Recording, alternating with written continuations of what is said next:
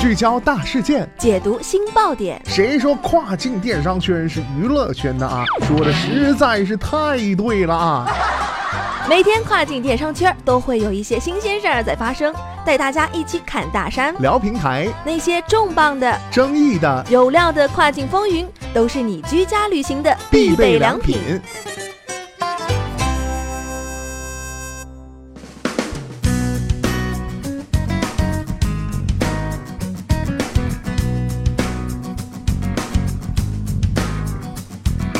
Hello，大家好，欢迎大家在工作日的每天中午十二点继续锁定到雨果调频，这里是正在为您播出的跨境风云，我是大熊。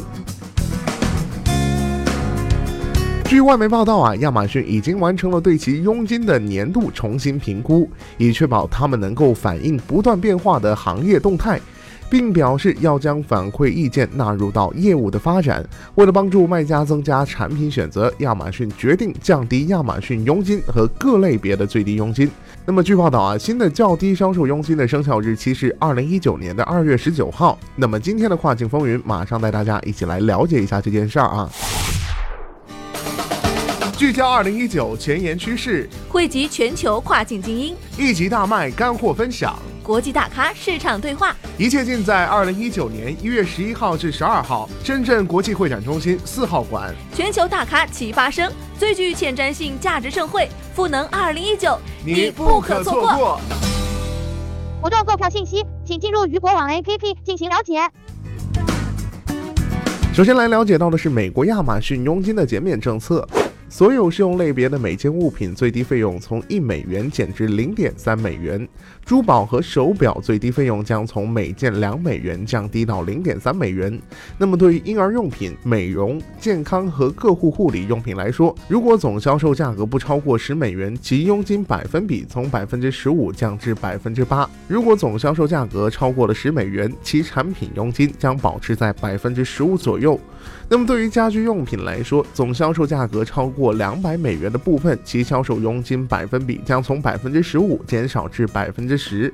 如果销售价格在两百美元及以下，那么亚马逊将继续收取百分之十五的费用。那么对于珠宝首饰来说，总销售价格超过两百五十美元的部分，其销售佣金百分比将从百分之二十降至百分之五。如果销售价格在两百五十美元及以下，那么亚马逊将继续收取百分之二十的费用。那么对于杂货和美食产品，先前于二零一八年的八月十六号公布的这个数据来说，如果总销售价格为十五美元或者更低，其佣金百分比将从百分之十五降至百分之八。如果总销售价格高于十五美元，而亚马逊将继续收取百分之十五的费用。有关于这些即将要发生的变更，更多的信息，包括佣金费用表、定义和示例，也请访问到亚马逊的收费表或者推荐费变更页。